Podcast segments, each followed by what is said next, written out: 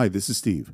Jumping in before our exploration of Quentin Tarantino's Django Unchained with a brief warning. Just as with our deep dive on Reservoir Dogs, we have chosen not to censor or bleep out the use of racial slurs like the N word. And since Django deals with slavery, there are frankly far more incidents of racially insensitive language than there are in his other films. We understand that this subject matter and the language that goes with it can be deeply troubling for many people, but we feel it's important to present the director's work as he intended. And now we bring you part one of our discussion of Django Unchained. How do you like the bounty hunting business? Kill white folks and they pay you for it? What's not to like?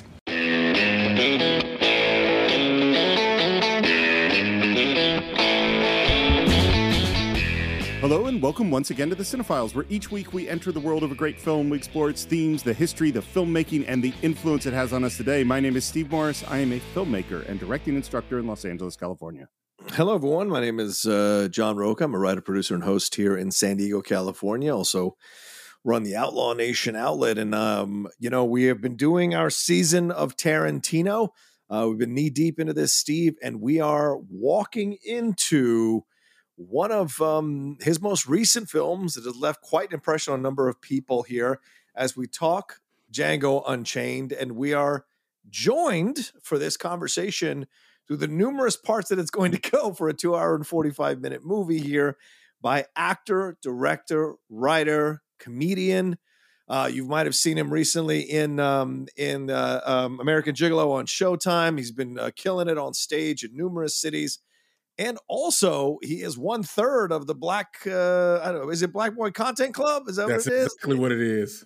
And he's also just retired from a also a, a decades long career in professional wrestling, and of course he's a pundit and movie critic as well. And one we've uh, gentleman we've had on the show before. Ladies and gentlemen, please welcome the great Jay Washington back to the Cine-Files. How are you, I'm- Jay? I'm great. Thank you both, John and Steve, for having me. I do want to say with that introduction, I was about to start looking around like, who in the hell is he talking about? Because this is this is this is a mighty qualified person to be Come here. on but, now. but Come thank on. you, man. I appreciate it. Uh, you know, as always, I love talking this, talking with you guys, especially going deep into different movies and their themes and everything of the sort that you guys do. And I am a Tarantino fan. You know, a lot of people That's will great. get kind of weird. They'll be like, "How are you a Tarantino fan?" I'm like, "Look, I know he has an uncanny use to use the word that shouldn't be used in certain scenes." Because I just re- recently watched Reservoir Dogs, and I was like, "Eh, "There's no point right here." It's certain times they say you're like, "There's no point," but I remember watching it, and uh, and so to talk this movie, I definitely am a fan of Django, so that definitely means a lot to me. Yeah, cool. Do you remember how you first came to it? I remember seeing the trailer for it. Uh, again, this movie dropped Christmas of 2012. So I remember seeing the trailer for it, and I was still living in Chicago, and I was like, I'm going to see this. And I went to the theater to see this on Christmas. Uh, I think I went like the day after Christmas, something because I couldn't go Christmas direct, you know, day because I had a kid. I'm a kid at the time, a three year old. But I went the day after Christmas or so to see it in movies, and I was like, oh, oh, why does Rick Ross have a song on his soundtrack? Uh, that's one of the biggest. I think more than anything else, that was probably my biggest thing. But um, there was so much because I was like, this is a western, which is set in slavery, which is like a lot of people forget. If you look at actual westerns, they are literally going on during slavery times, so it fit. And then also the controversy with Spike Lee being upset about it, and I was like, why are you upset about a movie? During slavery, that uses the N word. Like, I can understand some of Tarantino's other films. I get it. Hmm. But when you're talking about a movie during slavery, that word is as prevalent as the word the. And so having seen it, I did like it. You know what I'm saying? You know, I was telling Steve and Phil and I had about it with a certain character. We'll get into more in depth, but I love the cast. I love how they did it. I do feel like there was somebody that could have been anybody in this film, but it's a great movie to me, and I've watched it repeatedly. John, how did you first come to Django Unchained? I'm pretty sure I saw it with some of our friends. You know, I, I am also for even with my issues with Tarantino, with some of the decisions he makes, wanting to involve himself in some moments uh, with his films. I have always enjoyed and loved his movies and look forward to seeing what we were going to get from his movies. And when I saw the trailer for this, because you know, Jamie Foxx is an interesting actor because I didn't think he was that great in Collateral, even though people love him in Collateral, but I loved him in Ray and I've seen him in other things and obviously in Living Color. But uh, this was something else. This was like so interesting to see him taking the lead of a film like this. The fact that the film was almost three hours long, which people knew about ahead of time, the fact that it's a Western, and full disclosure, like the uh, the something we studied in school, something that struck me since I was a child was the inhumane treatment of slavery, right? This inhumane treatment of black people in that we brought over here in slavery. So it was hitting, it was checking all the boxes for me, and it's a revenge film that makes it even more exciting and it's based on these it's uh, the name django of course comes from those 1970s films that franco nero starred in as django. So this checked so many boxes for me that i couldn't wait to see it and i was just absolutely blown away by what we got in this movie. And tarantino's ability to walk or seem to tap dance or skip through minefields throughout this entire movie and somehow come out mostly unscathed by the end of the film and reaffirmed DiCaprio, reaffirmed Samuel L. Jackson, reaffirmed Jamie Foxx and Kerry Washington as fantastic actors while also weaving in 80s icons like Don Johnson and Tom Wopat from Dukes of Hazzard, and even Dennis Christopher, who I know from Chariots of Fire. So just kind of crazy to see the amount of people he was able to mix into this film and make it all work. And so it's a film that I love going back to, and I'm excited to jump into it, especially with Jay, who I've never talked with about this film. So I'm very curious to hear what Jay has to say about it as well. So for me, this movie came out in 2012. My child came out in 2011, which began the, the, the decade long time of me not going to see movies in a theater that I'm just really trying to crawl out of now post pandemic. So I did not see this in the theater. Karen and I watched it you know, when it came out on home video. And I think it was over three nights with a baby waking up in the middle and putting him down. And so my first watching of it was kind of like, what the fuck was that? you know, like just like this. It's uber cool. It's uber violent. Oh, my kid woke up again. you know, like I had to deal with that. And it's funny because, and I hadn't seen it since. So I'd watched it once you know, somewhere in 2012 on home video. And then I've just really been deep into it over the last, you know, few weeks. And there's a lot here. And I will say right now, you know, we did Inglourious Basterds. Yeah. I, as a Jewish man, had a very strong reaction, very mixed, complicated reaction to it. My reaction to this movie is actually fairly similar in, in a lot of weird ways, although it's, I think this is a cooler movie, but I also feel less justified in it. You know, as a Jewish guy talking about a movie that deals with the Holocaust, I felt more comfortable. As a Jewish guy, I feel a little like like my opinion isn't as key, I would say, on this one, but I still have that weird mix of this is amazing. It is super cool. The acting is great. The violence is incredibly filmed. It is just, you know, everything that Quentin Tarantino is great at. And then the revenge stuff makes me go, it's weird. It, there's a weirdness to the film in the same way I have a weirdness with Inglourious Basterds, in the same way I have a weirdness with Once Upon a Time in Hollywood. I guess yeah. that's what I'd say. That's fair enough. Uh, and, and before we dive into the movie, Steve, I think we should take a moment to talk about our Patreon. For those of you who are members of our Patreon, we want to thank you very, very much for supporting our show all these years. The new people who've come on to the Patreon has been fantastic. See how many people responded to our calls to get more and more support here on the show. We're providing more uh, benefits for your dollar. We got you watch alongs. We're doing extra shorts. Uh, we're doing the. We're getting great people like Jay Washington to come on to the show. There's so much happening here of uh, for your buck as you support um, uh, the Cine-Files on Patreon. We would uh, encourage you all who have enjoyed us and listened to us. We've got hundreds of thousands of people who listen to us every month to go to our Patreon at patreon.com slash the Cine-Files and look at a tier and these benefits that work for you. And don't be shy about reaching out to us and let us know what's going to make you want to jump up to a next tier or, ma- or what benefit you'd like to see that would motivate you to go to the top tier in your support of the Cine-Files. We want to make a concerted effort to get more and more people on board because we want to take this show to more and more next levels. And we can only do that through your support. So please consider joining us on the Patreon and selecting a tier that works for you. Testify, Mr. Rocha. That is well said, sir. Uh, I have a little bit of pre-production, not actually a ton. Okay. We did mention when we did our sort of deep dive of just Quentin's life that there were a bunch of people, particularly African American men, who he knew as a kid who took him out to movie theaters and took him to see black exploitation films and to see action films. And the most influential one, I, I'll just tell the story again, is this guy Buddy Floyd, who probably dated his mom. He's a 37 year old man and was definitely taking care of Quentin and was a huge movie fan. And this guy was writing screenplays and he wrote two screenplays. I'm just going to bring them up again. The Yeah. first was called The Mysterious Mr. Black, which was the story of a vengeful spirit of a formal sla- a former slave targeting wealthy defen- descendants of slave owners. and the second was called uh, was a western co- about a character named Billy Spencer who was a black cowboy adopted by a white family raised by white brothers and taught to be a bounty hunter. Hmm. So now Quentin says that there is nothing in Django that directly comes out of e- either of these movies, but there's no doubt that this guy uh, Floyd was a huge influence on him coming up. Absolutely.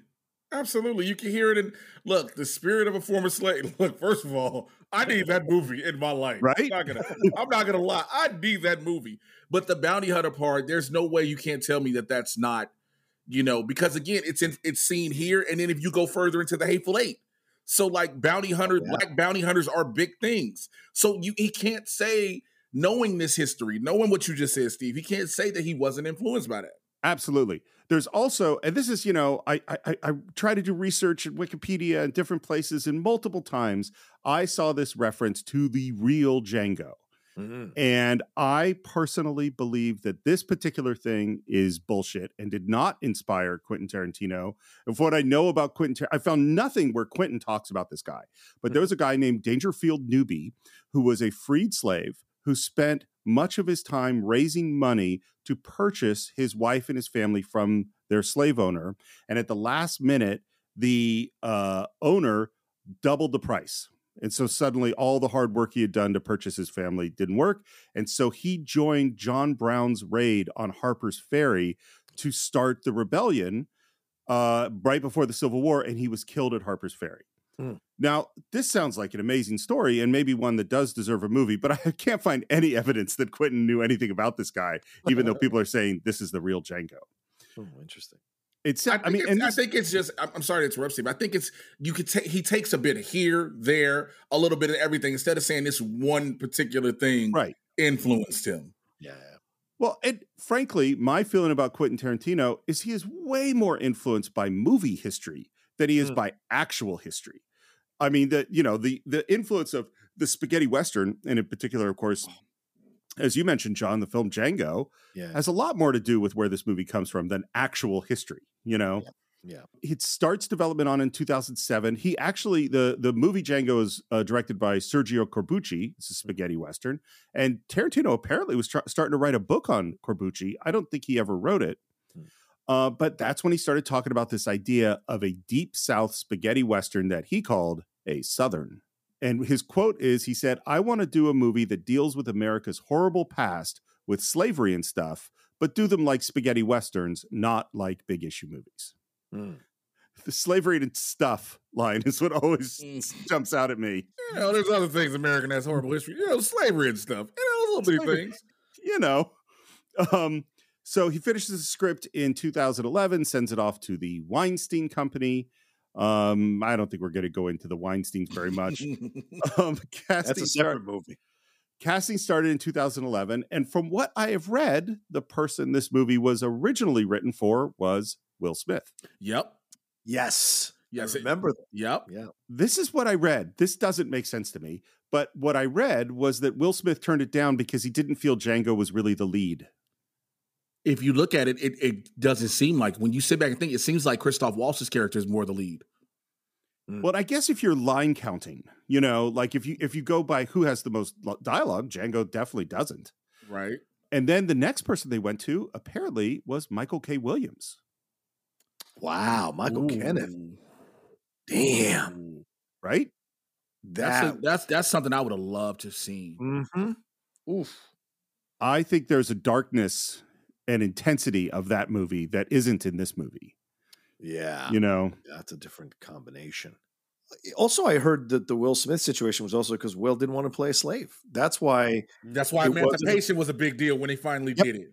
Yep, it's why. Yeah, it would, that's why it was a big surprise when he played it in Emancipation. He'd been the first time because he'd always resisted it, and, and I understand that. You know, when I when when I came to Hollywood, I made a very big deal that I was never going to play a valet or a gardener or any of these stereotypes. And so for Will, maybe he felt playing a slave wasn't the thing he wanted to do with his career, so he stayed away from it. And that I think that was one also one of the reasons why he turned it down. I want to raise my hand to something real Yes, quick and, inter- and interject a small joke real quick. So, what you trying to say about my career, John? Because I have played a thug a couple of times.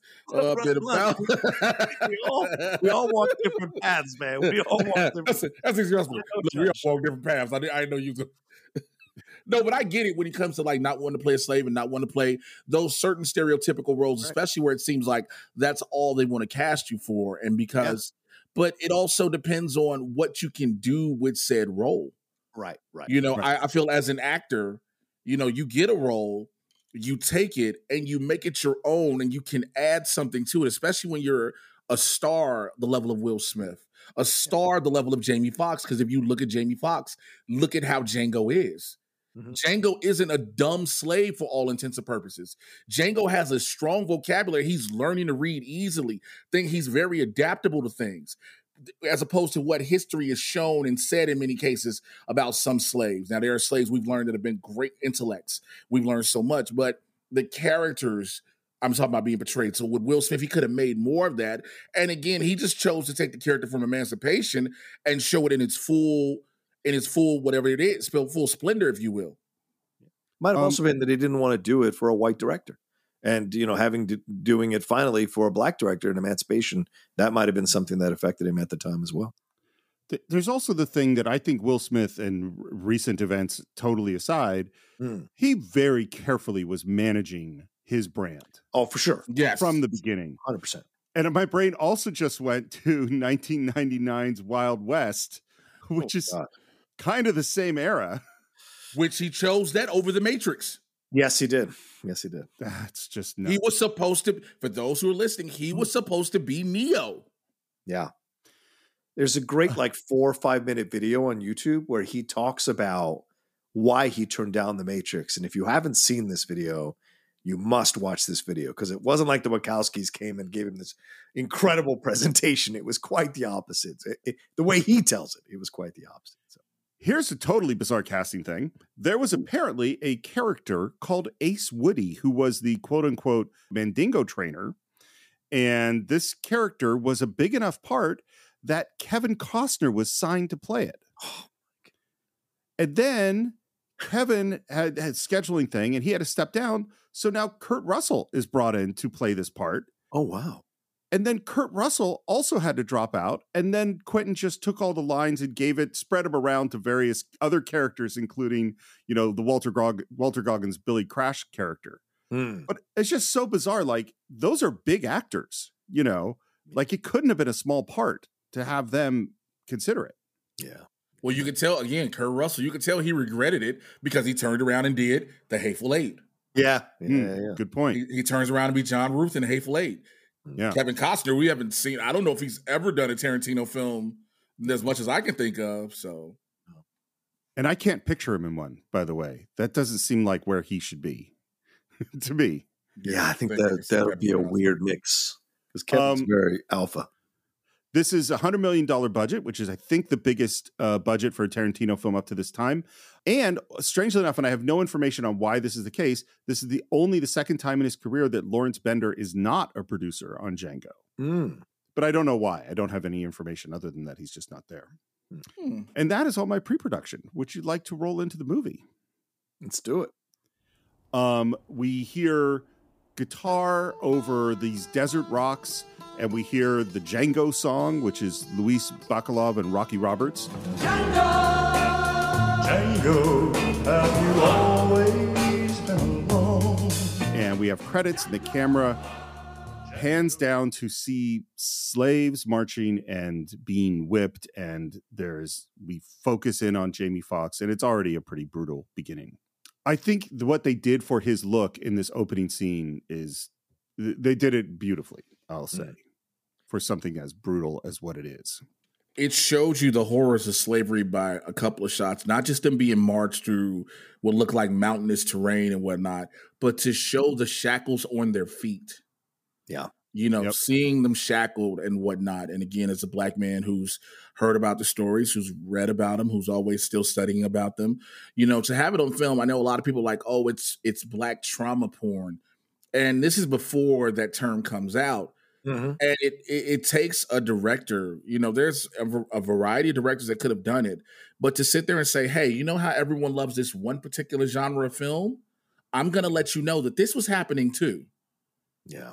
Mm. And that speak and that speaks volumes just to be willing to do that because you run the risk of a lot of backlash, not from primarily the black community, but from others who are Western fans who yeah. are like, I don't want to see this. But it's like, no, the time period in which you love, this is literally going on.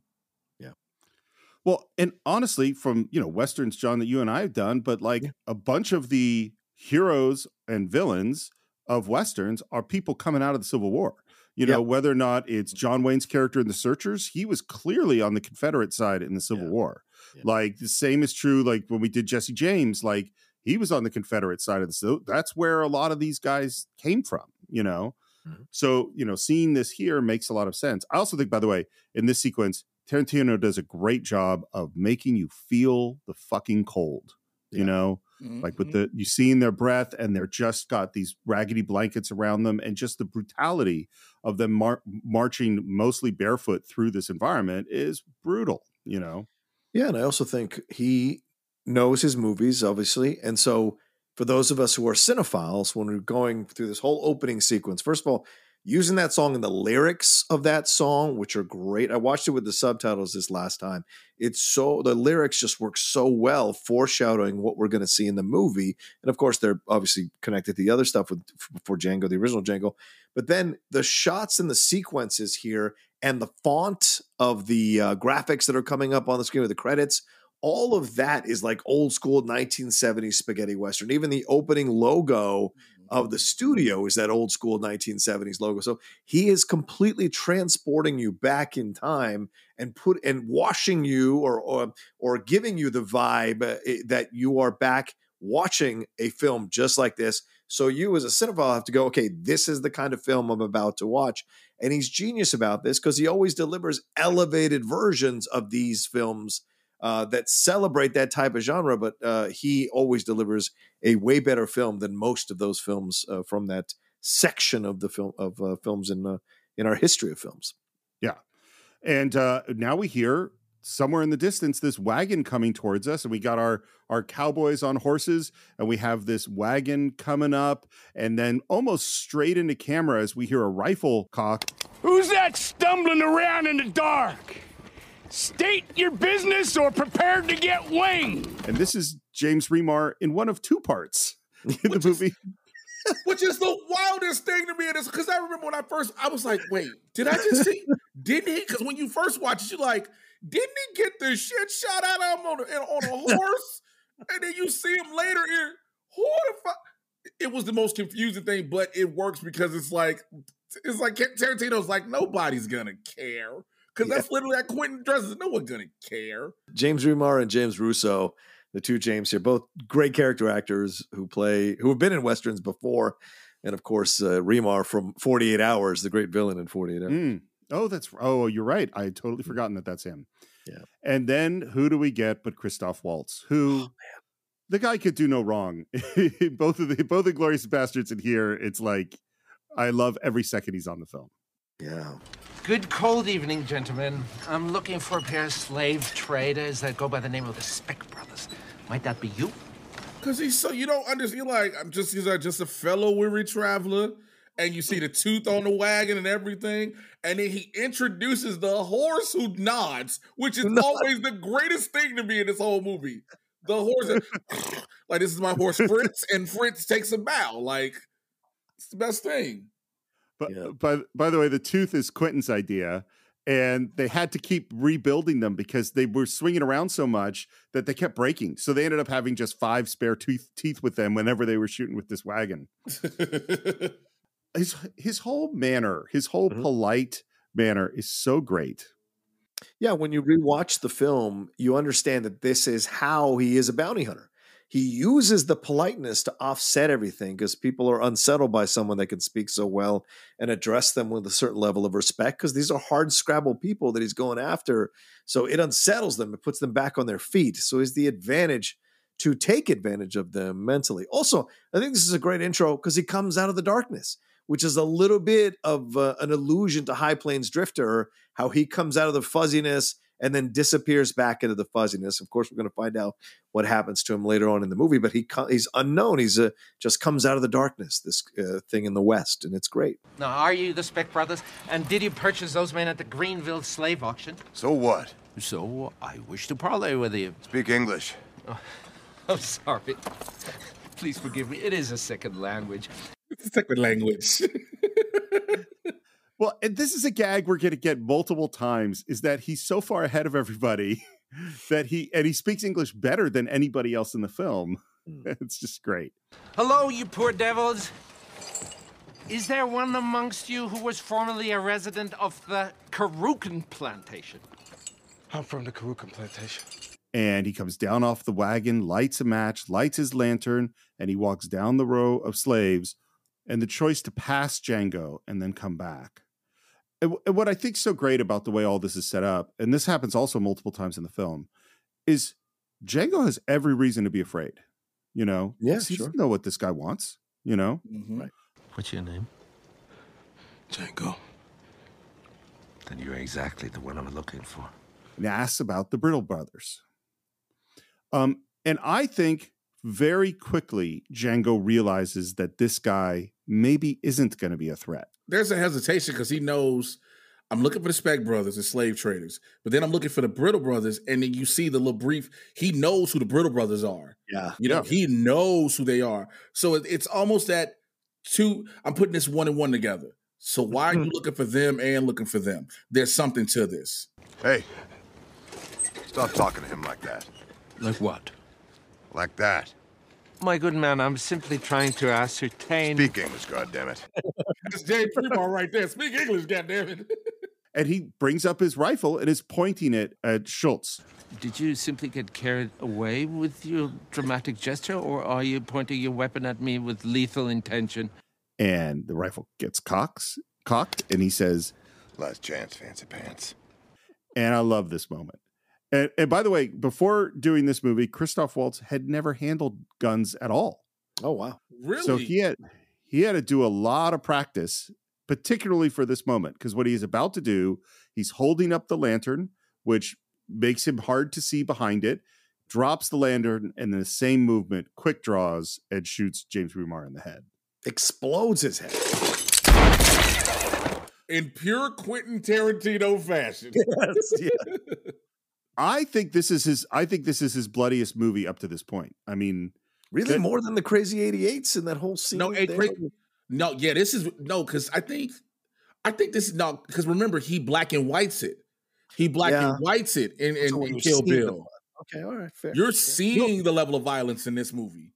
Yeah, yeah, yeah. you know what it is? I- I- You're to- totally right about the black and white, Jay, and it's stylistically different. Just Mhm. in the way the blood, like there's more of the old school, like lone wolf and cub b- blood hose in Mhm. Kill Bill. Yeah. This is like explosions of gooey gunk. You know what I mean? blood. Yeah.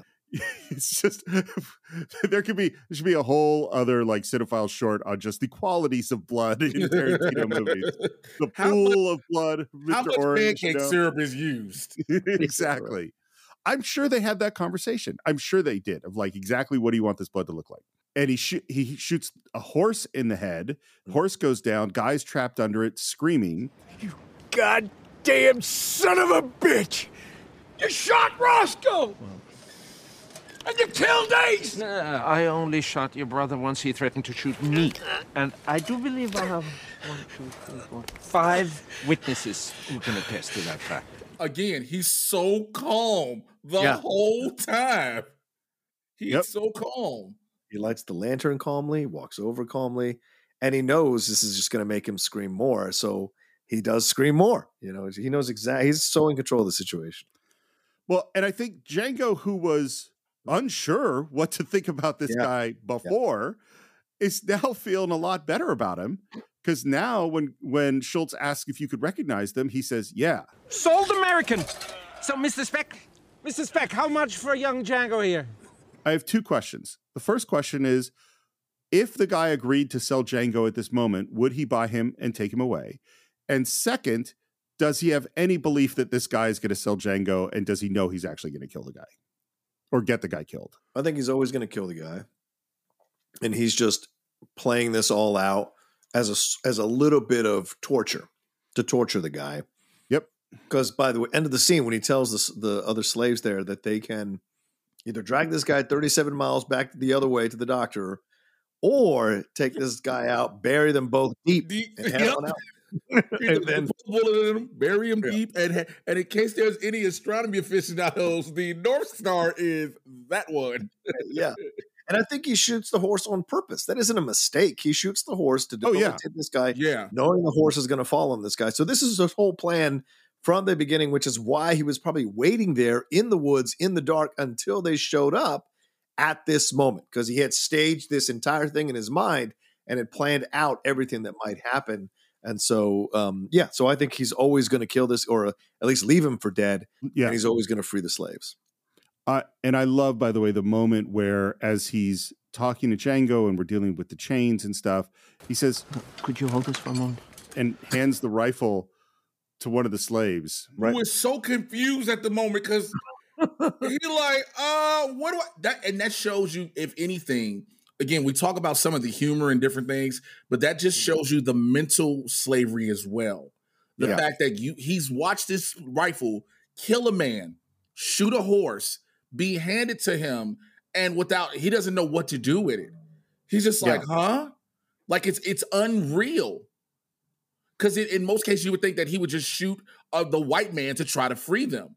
Right, right.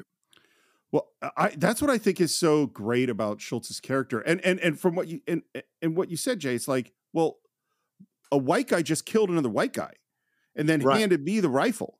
This is not, you know, he th- this guy has survival techniques, and those survival techniques do not involve holding the rifle for a, you know, a, a white man. That's not how things are supposed to go. Django, get up on that horse. Also, if I were you, I'd take that winter coat the dear departed Speck left behind. And Jamie Foxx walks forward in slow motion and he tosses back that blanket with the sound effect. And you see his you see both the powerful physique of this guy Yeah. and you see the scars on his back. And then you get the great line from the other Speck brother, don't you touch my brother's coat.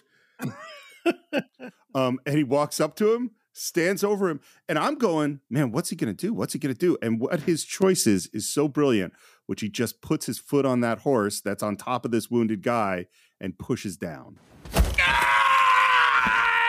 And then run, but still runs over afterwards. Remember, still a bit scared. Yeah. Because even though he knows this man is pinned under a horse, a dead horse that cannot move, Mhm. he is still scared of him in that compromised position. And Schultz pays him and pays him for his brother's horse. Damn you, Dennis. Um, and he writes up the bill of sale. Django gets on the horse. And now, and this is the moment you were just describing. He turns to the slaves and says, a- and this is the moment that you guys were talking about where, you know, he gives them the choice. And I'll say, as Django and Schultz head off and they turn towards this guy trapped under the horse and they advance on him slowly Oh man. Yeah. And the mm. turn from this guy that and this is something i would say throughout the movie is the turn from someone who thinks they have all the power and thinks that their status is absolute and then they realize that it isn't Yeah. And their status is only absolute because they've rigged the game exactly. to let them be in a position of power on horses with guns, stripped down these human beings to just their shirts. I'm sorry, their pants or a, a blanket, a very probably thin blanket that they're wearing in very cold conditions. So they've rigged the situation. Later on, when we see what happens with Don Johnson's crew, he says it there. Schultz does. Cowards, they run. They always run because they can't handle an equal situation. And so it's, it's Yep. very true here in this moment. Um, and naturally, they kill him. No, no, please. and the music hits and this is one of the pieces is that a lot of the music is Ennio Morricone. I mean, if you're gonna do a Yeah. spaghetti western, get the original music. And apparently, Morricone was not happy with a lot of the ways that Tarantino used. Really? Yeah, Yeah. It took a while for him to talk him into getting onto um, Inglourious, I mean, uh, uh, Hateful Eight. So, yeah. right. Uh, and we end up in Daughtrey, Texas. Um, and this was shot near LA. This is mostly built out. Um, the Oh, wow. the production designer is a guy named Michael Riva, and Michael Riva was the production designer on John, your favorite film, Goonies, oh, Jesus. A film that actually I think is one of your favorite films, Lethal Weapon. Yeah. He also did Color Purple, A Few Good Men. He did the first Iron Man, which means that Michael Riva is in many ways responsible for the origins of the look of the Marvel Universe, you know? Wow. Yeah. And he said he loved the script. And what his comment on the script was he said, authenticity should never stand in the way of a good story. I know that's right. I think that sums up a lot about this movie. yeah. And so, you know, I think this uh, this whole set of Daughtrey, Texas, the mud, the smoke, the color palette, it just looks really great. And this is also a really tragic story because Michael Riva died of a stroke in the middle of shooting on set What? while they're filming this movie? movie. Yeah, What? yeah. Wow. He um and they had this meeting. I and I'm not sure. I think it was fairly far into the film, Hmm. but I'm not exactly sure what set they were on. I think he was they were in New Orleans when this happened. Damn. And then my understanding is that Quentin basically went to the art department and said, "Listen, what do you guys want to do? Do you want to take, you know, a couple of days off? Do you want to, you know, w- what do you want to do?" And they went, "Let's have a meeting." They had a meeting, and it sounds like, from my understanding, that universally, everybody who worked with Michael Riva, they just went, "Well, what would Michael have wanted?" And they Mm. went, "Michael would have wanted the show to go on," and so they went right back to work the next day. You hear about that a lot, though. Un- unfortunately, I hate to say it because I know a lot of people say, "Oh, well, that's just traumatic, making them work and pushing through." But again, to have the director say, "I'm tell, I'm coming to you all Yeah. Yeah. to ask you what you want to do," Yeah. because he could be that he could be the proverbial asshole and say, "All right, Yeah. well, y'all got a day," you know. But John Ford "Hey, wouldn't have given them a day. John Ford would been like, we're, we're shooting tonight. Let's go. Yeah. And so to give them the, and then to say, hey, he would want the show to go. It's the same, same thing when you hear with certain athletes, when you hear with comedians, actors, all of the sorts. There are people who say that this person would want the show to go on, would want everything to, to finish. Don't let me stop anything, even though my death is a sad moment. Hmm. It's a moment in life, you know, and, and we can never directly know the words of what that person would say because they're gone, right? And so to for it speaks volumes for the art director, the art set, the art art team to be like, no, no, no, we're gonna finish this up. I also there's something about I mean, what are you going to do? You're just going to sit in sadness for a day or have something to occupy your mind on some level, you know? Um so they ride into town. I, I think Jamie Foxx plays the nervousness of this situation really brilliantly, Mhm. you know, of just like what it what what am I I'm on a horse, everybody's staring at me. We see a noose, you know, like a a a, a, a, uh, a gallows as soon as Mm-hmm. we ride into town, it's like this is a scary situation. Yeah. And people's reaction as they see what they will call an N word on a horse. Um, by the way, as I read the lines of this movie, this is a lot of a word that I'm not going to say. Oh, that was one of the reasons Spike Lee was mad. Was like, there's a lot of. They said this is the most. The count of the word was like 192 or something. Wow. it's so much. the count so- of the, the word nigger in the movie, and I'm a black person, y'all, for those who listening. Uh, they said the count of the word nigger in the movie is like 190 something times Oof. because they thought that Hateful Eight was going to meet or beat it. Hmm. which is crazy that that's a barometer you're using. yeah. It's a lot. And they're all having a reaction to it. And uh, Schultz and Django head into the saloon, and the innkeeper, who who Schultz calls the innkeeper, is up messing with the lamps and doesn't see who's just walked in. Good morning, innkeeper. Two beers for two weary travelers. And the guys just started talking to him, and then he turns around, and we get one of many 1970s zooms. whoa, whoa, whoa, whoa! What the hell you think you're doing, boy? And then he runs out yelling help. Innkeeper! Remember, get the sheriff, not the marshal. And then Schultz says, Alas, now we must act as our own bartender. Sit down, my boy.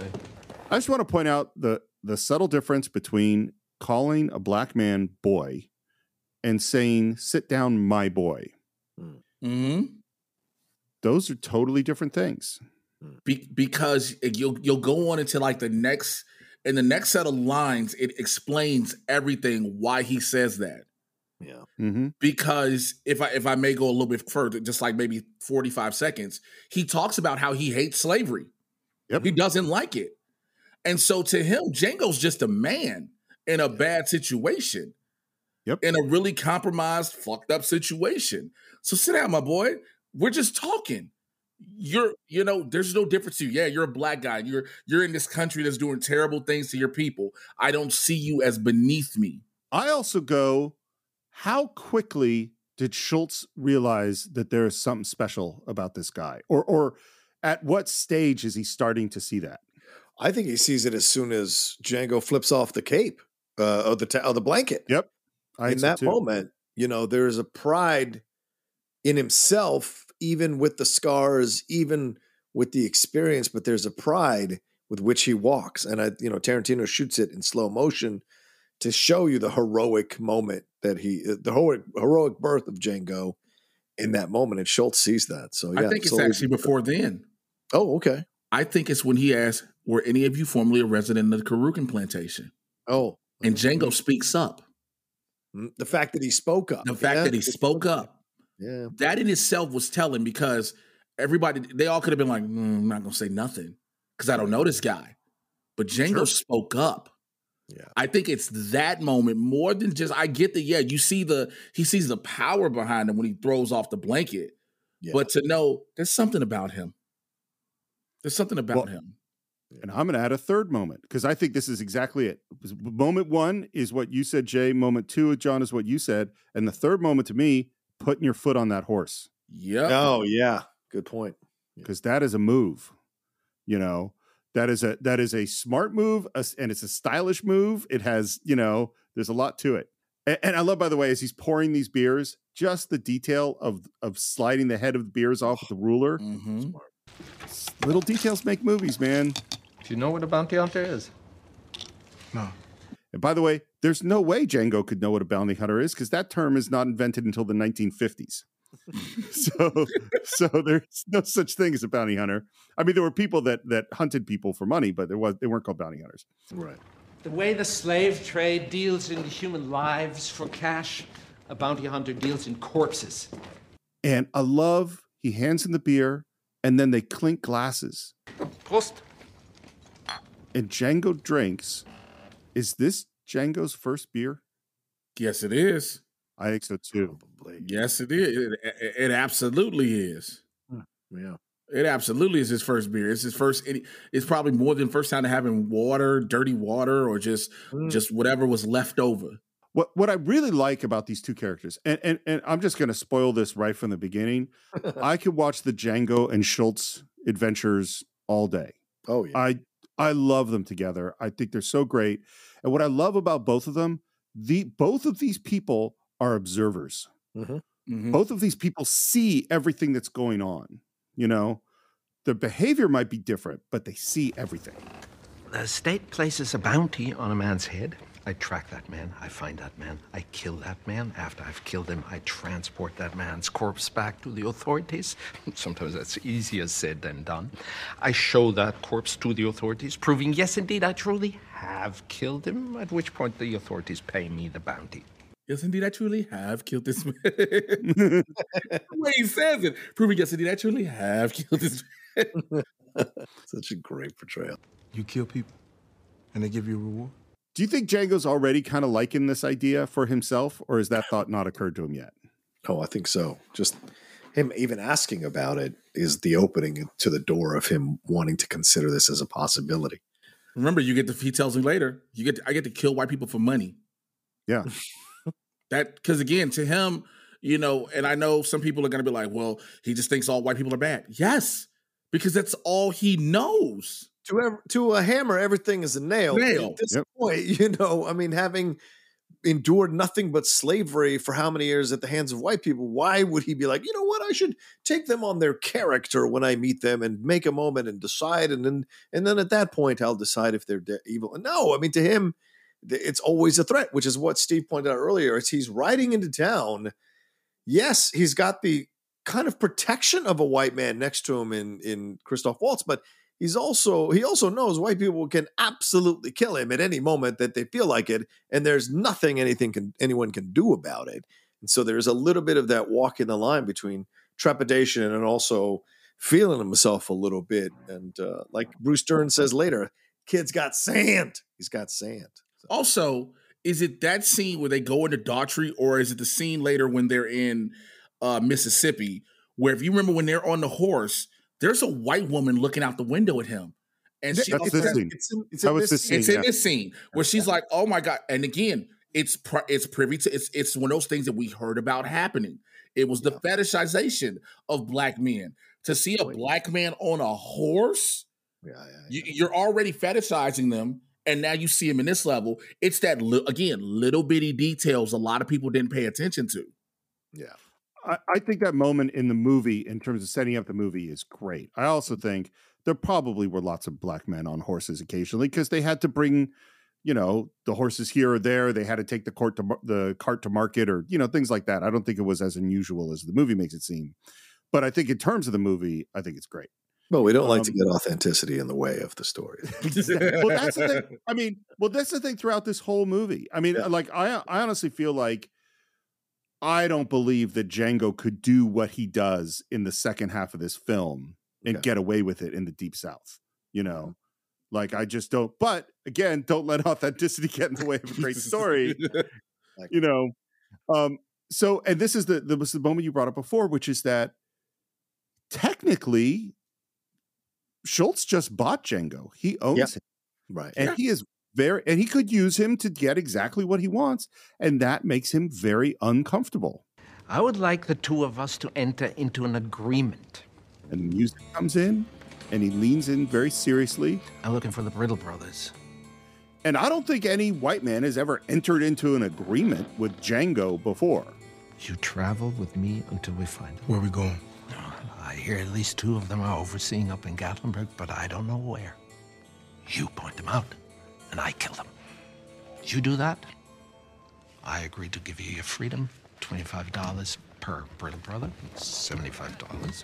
which by the way in 2023 dollars that's $2725 Which still is nothing. yeah Still is nothing. When you in, in twenty twenty three dollars, that's not going to get you that far barely getting a month of rent. and then as if on cue here comes the sheriff Okay, boys. Fun's over. Come on out. and django stands i think justifiably scared Yeah. Yeah. Why y'all want to come into my town and start trouble? And he says, You ain't got nothing better to do than come into Bill Sharp's town and show your ass. Steve, you got to do it better. You ain't got nothing better to do than to come into Bill Sharp's town and show your ass. Well, Jay, normally I don't care that much about my performance because I'll just cut to the actor. Right, This time, I will be leaving all of that in because what you just did was priceless. Um, and I love the the speed which we're going to see echoed later on in this film of Schultz just walking forward.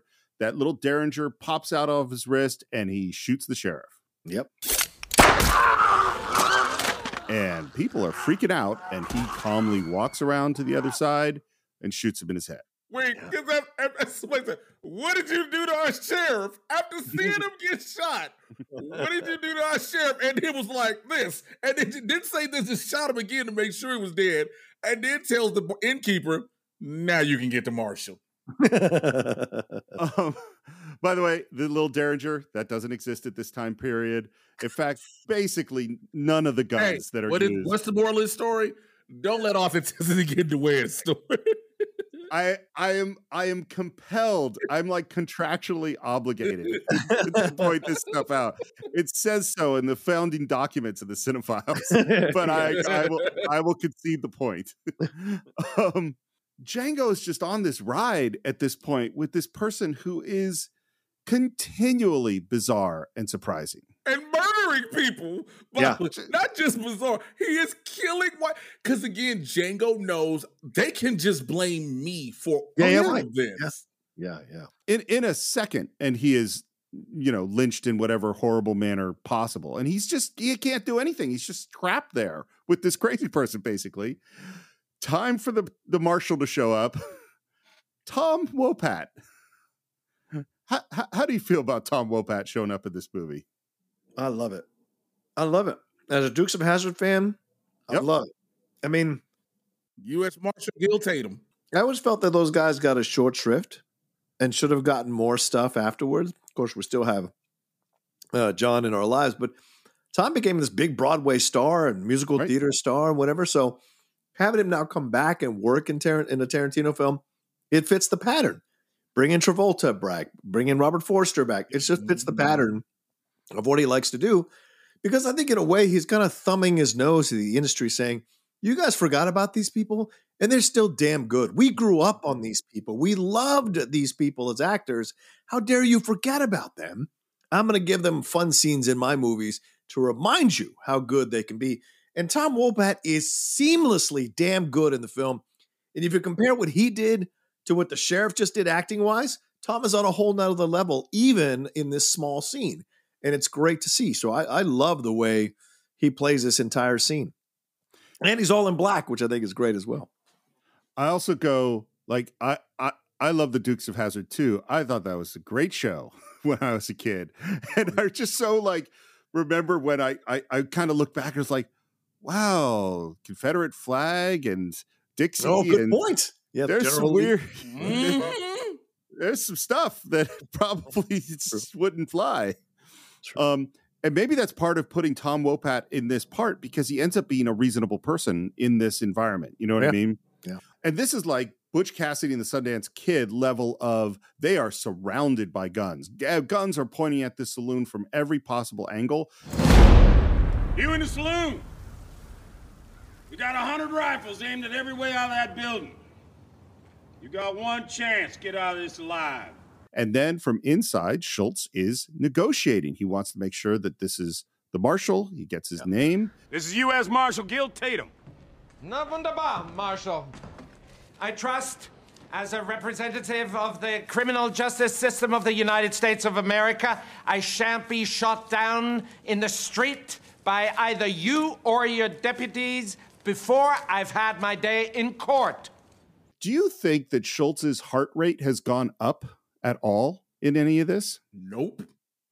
Yeah, no, he's you know, it's not his first, for lack of a term, it's not his first rodeo in doing this. And like I said, he likes to plan out. He's got this whole thing planned out. He's scoped these. uh, There's no way he just rolled into this town for the first time. He has scoped this town out. He knows Totally. exactly what's going on. So he knows exactly the process that this is all going to go. So he's in control. Also, he knows exactly what to say. Yeah. Do I have your word as a duly designated representative that I shan't be shot? Like these are actual laws. He's Mm-hmm. saying he's reciting the law to him. And so when the marshal's like, "You mean like you did our sheriff?" He was like, "Do I have your word?" And he says, "Yes." And because him saying already, I've I've deputized a hundred people with rifles around me. If you shoot me, you've broken your word, which is a contractual break. It can go completely bad still.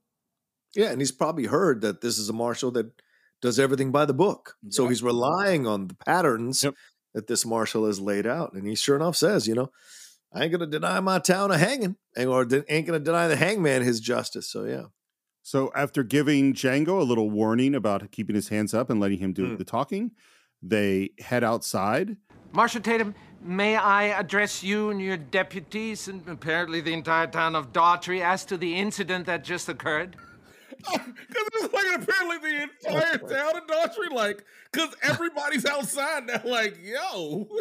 The man lying dead in the dirt, who the good people of Daughtry saw fit to elect as their sheriff, who went by the name of Bill Sharp, is actually a wanted outlaw by the name of Willard Peck. and he explains this guy's got a price on his head and you could see the marshal turning and i think it's because of the calm it's because of the matter of fact and fearless way that he's doing it that the marshals goes this guy can't possibly be lying you know because why would he do this right When he pulls out the warrant, Mm-hmm. Well, I mean, he pulls out the thing, an order from federal court judge Henry Allen Laudermilk of Austin, Texas. You're encouraged to wire him, you know, to say all of these things. Again, a marshal who's by the book. Every he knows everything to say, and then the, even the marshal, if you notice, the marshal drops his shoulders because again, he's here, he's ready, he's at a tent. As he's hearing everything, he drops down, and if you watch behind him, some of the rifles drop. Yeah, they start to unclick. They start to unclick because everybody's like, "Oh shit, what did we do?" I'm not getting involved with the government. Yeah, I'm not gonna shoot this dude.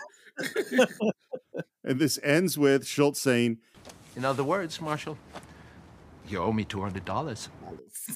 Wopat does a great uh, comedic double take because he just looks down, looks back up. It's a great like take to kind of show to underline the humor of that moment, which I think is a really nice job from a veteran actor. and the music hits and then we cut to django and the look that he gives christoph waltz is just so great and he says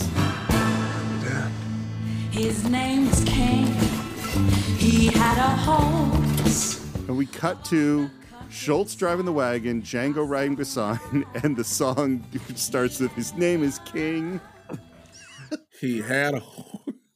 I think this is an original song for the movie. This, I think it is. Yeah, yeah. Which mostly, uh, my understand, my understanding is Tarantino, you know, did needle drops. He pulled songs from his past that he loved. I think this has more original songs than any Tarantino movie, at least up to this point. I Oh, think. wow. Okay. I think. And now we're sitting with the two of them, and they're eating. It's nighttime. They're sitting on the rocks. After this brill business is behind us, you'll be a free man. The horse, $75 in your back pocket. What's your plan after that? Find my wife. Buy freedom. And this is the most he's revealed about himself up to this point. Mm-hmm. Django. I had no idea you were a married man. Do most slaves believe in marriage? Me and my wife do. Old man Carrucan didn't. And we cut to, and this is, you know, these quick cuts to the past, and we see Django in that horrible, you know, headgear stuff. Yeah. And there is uh Bruce Dern. Yeah. Is this his first movie that he did with Tarantino? It might be. Uh, maybe because uh because I mean, Hateful Eight is after this. Yeah, Hateful Eight is after this. It's a great scene. He wasn't in Unless Dern, Reservoir. unless Dern is like a small part. Let me, unless he's a small part somewhere. This is his first, and he fits into the Tarantino world just so well, you oh, know. Oh, yeah. Yeah. And as you said, John, he says, Django, Django. You got sand, Django. Boys got sand. I got no use for an N word with sand. And no use for Thank you for editing yourself, Steve. I appreciate you. Dude, dude, it was 190 times in the movie. Yep. Was because what I really need is a recording somewhere with me saying the N word. That's right. That's exactly what I need in my life. And I want you to take them to the Greenville auction and sell them. Both of them. Separately. And this one, you will sell him cheap. Historically, people do not understand what that means, and you guys might. Uh, to be sold cheaper means you get to do the worst of things, and you are treated even lower. There's no value to you. You can be disposed of instantly. And there's also the difference between the smaller slave owners in the northern parts of the slave states and the big, huge plantations down south. Mhm. You know, if you were getting sold cheap, you were probably getting sold down south. Yeah. You know when she was sold? You know where she came from? How do you know her name? What is her name? Broomhilda. And this is the first surprised reaction we see from Schultz in the whole movie. Yep. Brunhilde? Were her owners German? Yeah, how you know? She wasn't born on the Carrucan plantation. She was raised by a German mistress, Von Schafts. She speak a little German too. And then we dissolve to these beautiful scenes, and we see these several times in the film. And maybe they're fantasies and maybe they're flashbacks, but just a beautiful shot of Kerry Washington on the swing. They call me Hildy. And it's right on the edge of this could be just a fantasy in his mind or it could be a real thing, you know? Mm-hmm. It, Uh, it's, a, it's the memory. Now we start to realize who is this Broomhilda? Who is he fighting for? Who is this love of his life? That's the way it's shot to show you the beauty of who she is, even though it's not the full, you know, scope of what what she's gone through. And now we go to them. They're in like a, I will say, a haberdashery because we're trying on some hats. And now we're going to hear some of the plan. He says, When we gain access to these plantations, we'll be putting on an act. You'll be playing a character. and I like the way the shot's set up because you see Schultz in the mirror, his reflection, and as you see uh, Jamie Foxx trying on hats. During the act, you can never break character. Do you understand? Yeah. Don't break character. I think, I mean, Django's a super, super smart guy Yeah. whose smarts have never been appreciated until Schultz, who, because he doesn't go, no, no, I want to make sure that you understand this. He goes, oh, no, you understand this. Yeah. Yeah. And now, Django, you may choose your character's costume. You was gonna let me pick out my own clothes? Initially in the script, Schultz pu- picked out the clothes for Django. And it was Jamie Foxx's idea. He said, no, no, this will be better. Let me pick out my own clothes for the first time hmm. Yeah. because he's Wow. never been able to. Oh to. wow! Smart. That's smart. What I'm not sure of is what the process was to decide what, in fact, that first costume is. Because when you see him right out in that blue outfit, man, You got a peacock. Peacock. You know Yeah. what I'm saying? Hmm. Well, I mean, you know, I mean, I can't, I can't imagine never being able to choose any of your clothes ever. Yeah. So it makes sense that he would go overboard. Exactly. Right. And also You even- something with color that's bright because as a slave you were given the dark, muted, dim colors. Yeah. Exactly. Well, and he's not familiar with what the current fashion trends are. You know, he just picks the brightest thing he sees. Right. And of course, people notice this this man riding in this outfit. Uh, by the way, the costume designer is Sharen Davis. Apparently, not surprisingly, Quentin was very, very involved in all the costumes. Yeah. All of these were drawn out. All of these were constructed for the movie, and they definitely had a very, very specific progression in mind for Django through each of his different costumes through the film. Yeah. And and the other choice they made, by the way, is Schultz is always in various shades of gray. Mm. Um, and he has, I mean, it's, he's not a peacock because he's gray. He's wearing gray, Mm-hmm. but his mustache and his hair, and he has a very specific look that he obviously is proud of. It's a distinguished level of gray. The suits, they all they are they're all tailored suits, if you will. They all fit perfectly. You know, even though from the different shades. And we ride into a plantation, and out comes Big Daddy, played by Don Johnson. Oh man. This was loved him in this. Let me Loved tell you something real quick. If I can do a quick cut to this. After seeing this and then watching him in Watchmen, I was like, uh, what is this with him and being a slave dude? Like he was the descendant of a Klansman and Watchmen series on HBO. You're like, hey, bro, this is a little Right. too close to home.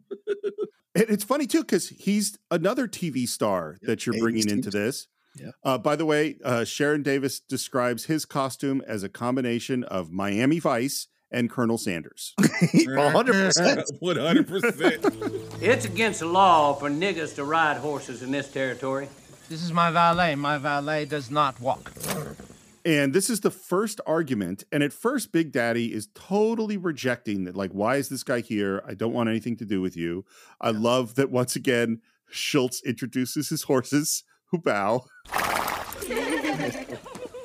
I've been led to believe that you're a gentleman and a businessman. And it is for these attributes we've ridden from Texas to Tennessee to parley with you now. And Schultz says this with such uh, joy, excitement, something. He says, I wish to purchase one of your nigger gals. I wish to buy one of your nigger gals. He's like, you and your Jimmy rode from Texas to Tennessee to purchase one of my nigger gals. Uh, by the way, I'd never heard the term Jimmy until then? until this movie. Right. I've heard of Jimmy Hat, of course, but I'd never heard of Jimmy. And I was like, what? So that was a, a, a, a new one on me. Well, and what I didn't get at first is that basically Don Johnson's character is a pimp. That's really oh, what he. That's his entire business. Yes, he's more of a pimp more than anything. he's Big Daddy. I mean, he's know. Big Daddy. And at first he's resisting and is being very strong. And I love that uh, that this is when Schultz pulls on his mustache. Mr. Bennett, if you are the businessman I've been led to believe you to be, I have 5,000 things I might say that could change your mind. Well, that changes the conversation entirely. Yes, it does. Yes, it does. and they Schultz asks if you could have one of your gals give Django a little tour of the area. And this conversation with Bettina is Big Daddy. I must remind you, Django is a free man. He cannot be treated like a slave. He, uh, within the bounds of good taste, he must be treated as an extension of myself. Well, this puts Big Daddy in a bit of a, a, a quandary and Bettina in a bit of confusion as to what exactly that means. She says, You want I should treat him like white folks? Do it again. Do And- it again, Steve. Do it again. you heard the Southern twang, John. I'm not touching any of this. I'm Here's the calling. way he said it. Here's the way he said. You want I should treat him like white folks? I didn't say that. No, I didn't like, say that. no. then I don't know what you want. I, I love that he's like, yes, I can see that. Uh, and I like to I like to that Schultz, when she asked you want him to treat him like white folks, that Schultz nods. Yeah, Yes, it's true. That is Yeah, how you should be yeah, treated. right. I I mean, it's it's a stupid thing for me to say that like slavery is crazy and insane, which is I mean that's that'll be among the dumbest things I've ever said on the Cine-Files. But the idea that of of like having these codes of how you treat people, uh, it, it's it's crazy and insane. It's like yeah. Well, this is what I feel about the movie when you watch the movie. Like he he I understand the criticism some people make that he is making light of it in these moments or like trying to keep you um, laughing about slavery, even though so that you can keep watching the movie because it's a really uncomfortable topic. But this is just the path he's choosing to tell this story. And when it gets dark, it gets super fucking dark when we Yes, it get does. to DiCaprio. And so this is just the slow build up to get you slowly but surely into the framework that you're a little like, oh, this is cool, but it's uncomfortable, but I'm laughing in moments, blah, blah, blah. And then when we get to DiCaprio, all them jokes go away. So, like, this is just his way of slowly getting you in and sucking you into the movie so that you're paying attention when all the shit goes down there at Candyland. So, I, I love that this is the approach that he's taking. And yes, these little scenes are also very well written scenes, funny little diet. This scene doesn't even need to be in the movie, but it adds character to the movie. It's interesting, it's funny. And him defaulting in a troubleshooting moment to like, what's the name of the, the boy who does the glass? Jerry. Jerry. That's Jerry. treat him like you would Jerry. Which And it- again, he goes all- to the older black woman who he's had for a very long time. Maybe the madam. Yeah, kind of She's the a- pseudo madam. Yeah, she's the pseudo madam of the house. Yeah. So so question about this: Who's Jerry? That uh, Why Winewood boy, that Peckerwood boy that works at the Okay, I think it's wha- Jonah Hill. I think Jerry is Jonah Hill. Oh, that's interesting. Because here's the dummy. thing. He's a well, this is the fucking thing is is that what he's saying? He try because I so is Jerry white or black? That's my first. Jerry's white. He's white. That's what I think too. Jerry's white. So what it is is that he he I think Jerry is the most low status white person he could think of. Yes, he is. Yes, he is. That's actually a great point, Steve. I hadn't thought about that. Yeah. Because he's not treating him like a slave, but you're not treating him like you treat white folks. That's different. And look, Um, Jonah Hill is credited as baghead number two, so he does not have a name. So to me, Jonah Hill is Jerry. Jonah seems Hill. up for grabs to me. Um, and now we're getting this tour, And the first moment that's really as as as Bettina is showing him around, the first moment that's really interesting is she says, What you do for your master? Didn't you hear him tell you I ain't no slave? So you really free? Yes, I was free. I'm sorry, Steve. It's just some of the laughs is so hilarious when they come up because you're like, yeah. Because again, Django didn't talk. If you notice how he talked to Bettina in this one little scene, he doesn't talk like that the entire movie. Yeah. So Mm. you was really free? Yes, I was free. He didn't say anything like that throughout this entire film. Before they go later, it's the one time he relates to the slave talk. Do you- so he's code switching essentially Yes. to use that term. Yes. She's like, so you really want to dress like that? That's what That's that's the best. That's the best. And, and I think in that moment he knows he will never dress like this again. That that is his that is a that is a wardrobe evolution moment for him. Yeah. And then he asks about the the Brittle brothers, and she doesn't know their names. They could be using a different name. They would have come to the plantation this past year. You mean the Schaefers? Asked to point them out, and he goes, "Well, one's over in that field." And man, he pulls out that telescope, uh, and he looks, and the music hits, and we go immediately into this bleach bypass flashback look. This is very desaturated. Wanted it to look all very different, and we see the whip, and we hear Oh man, Carrucan ain't gonna appreciate this. Now she she she, she work the house, John. You can mess her skin up, and you gonna mess up. She ain't gonna be worth. She ain't gonna be worth the damn thing. and this is Django in the flashback Mm-hmm. begging for them not to hurt his wife. She's a house slave. She's pretty. She a house slave. But again, that's him begging. I'm beg. I'm begging you. I'm begging you. Yeah. And then you even Yep. hear. You even hear John Brittle. I like the way you beg, boy. Mm-hmm. Yep. Because you're gonna get And then called back to that. And then we're within a and this is funny because when Reservoir Dogs we talked about that that movie going out of order are not flashbacks. This is a flashback, I think. This is Django thinking about this moment. And what's interesting is it's sort of a flashback within a flashback because there's this moment where uh Hildy is about to get whipped. Yeah. And within that, we see them running and being chased by the dogs and having this Mm-hmm. last kiss as they know they're about to be to be caught. And then we see Hildy get whipped and Django watching it and begging on his knees, and it is brutal. He's using And- every tactic he can in the book not to have her whipped. And offers himself up. He, yeah, I'll take the punishment. She's like, I know better. You know me long. I know better. He wants to take the punishment for her. Well, and I think we've known Django long enough to know that this is an extremely proud, strong man. Yeah. And to so to see him debase himself in this way Yeah. shows his love and willingness to sacrifice for this woman. I mean, it's it makes it more powerful, I think.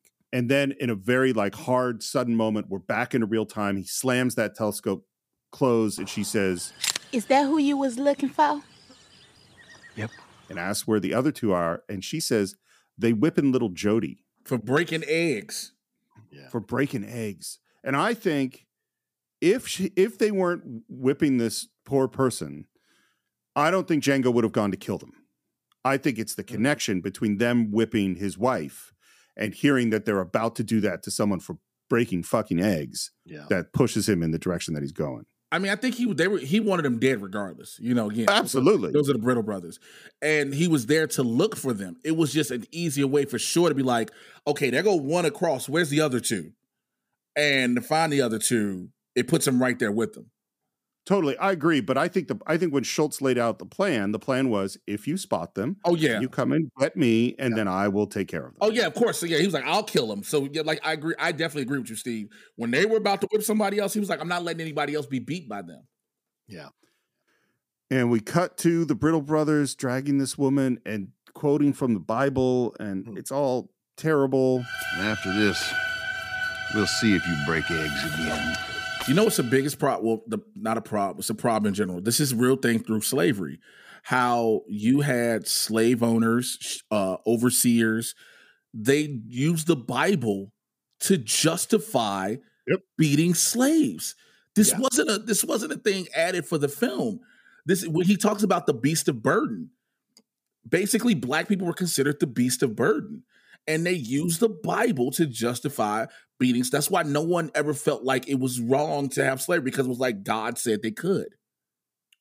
Yeah, yeah. Well, yeah, and and that's the thing that you know, we can't get into an hour long discussion about it, but certainly the idea of people using the Bible to um, reaffirm their prejudices, their biases, their racism, their vi- their pro- propensity for violence. They use the Bible as a shield. They cherry pick passages to support what they want to do and ignore other passages that would be against what they want to do or would be so stupid to actually try to do. And and this is where it becomes um, you know, difficult to because also the Bible and God and religion was a massive part of the slave community as well. So it's that juxtaposition of how this is being used, right? Oh, Slavery. Most people, uh, black people uh, who were slaves, then used the Bible as a idea of thinking there is a better future for us down the road or a better life after we're gone in the afterlife. You know, there's a way of keeping community, finding strength with each other. Other people use the Bible. Some of the white uh, slave owners use the Bible to um, enact the things that they did or cover or shield themselves in thinking they're doing God's work in the things that they're doing. And we're seeing that nowadays. People using the Bible to reinforce their racism, prejudice, hatred of of uh, the LGBTQ plus community, and all kinds of nonsense that they're trying to promote nowadays. Never mind that there are no white people in the Bible. Let's not even get started there. But the, the idea of it being used what in this way exactly. I Well, love the- that the- one TikTok video. That one TikTok Yes. video where it's just like, what's something that everybody thinks the Bible's not? This old white lady, she's like, white folks. I'm like, yeah. so this, I mean, don't even get me started. But like, yeah. So I think Tarantino is making just a real subtle commentary about it. Enough. If you're going to catch it, if you're analyzing it, it'll blow by you if you're not. But you, if you're analyzing it, you catch his commentary about how people have misused religion and the Bible for their own prejudices. And big. I'll just I'll just say that while I respect everybody's belief to believe whatever you want to believe, and if it gives you joy and peace, that's fantastic. There are a lot of reasons why I'm why I'm an atheist. This is one of them. John Brittle! And he turns, and the camera pushes in on Jamie Foxx in that ridiculous outfit. And the other guy looks and he says, Remember me? just like Schultz did, out comes that gun and he shoots him cold. Yeah. Um, and is that Bible pages on his shirt? Yeah. Is that- Yes. He tore Yeah. pages out the Bible and stapled, like almost stapled them to himself. Yeah, literally a shield. Literally a Yep. shield or armor or armor. See how, see how well that worked for you. And by the way, not for nothing, but that face forward fall with no hands just right into the ground, that hurts. Yeah. Yes. By the way, shout out, shout out to him, MC Gainey, great character actor. If you guys remember him, he's the one flying the plane in Con Air into Vegas. It's so great to see him in this role and playing it this way. And I love that he is shot, and it takes him a while to register the fact that he is dying. And then Django, because Django likes to throw a little bit of relish on it, says, I love the way you, oh, I like the way you die, boy. And so just to get a little revenge, right before the light leaves his eyes on Big John Brittle. So Mm-hmm. just great. Re- I love vengeance movies, love revenge movies. And so these moments here are perfect for me. And the other guy goes, "Goddamn son of a bitch!" and tries to gr- draw his gun, just fumbles it like an, like a fool. Yeah. Django goes for the whip and starts Yeah. whipping him. Uh, steps on the gun, kicks it away. The guy goes down, and Django standing over him from above. Whipping the dog shit out of him. and says the one line that you keep hearing. You heard when he was telling uh when he was begging and pleading, he said, keep it funny. Yeah. You listen, Yeah. when he whipped, he's like, keep it funny. Right, keep it funny. Um, and he goes back and picks up a gun, and now the slaves of of Big Daddy's plantation are all watching him. Yeah. and it's like a it's it's it's like a an even a far escalated version of what Django and the chained up guys saw when the Speck brothers were killed by Schultz. Mhm. You know, just this like what is happening? There's a black man in a silly blue outfit who is just taking it to these white overseers. Yeah. Mhm. Um, and he stands over him and he opens fire and shoots until that gun is empty. Ah!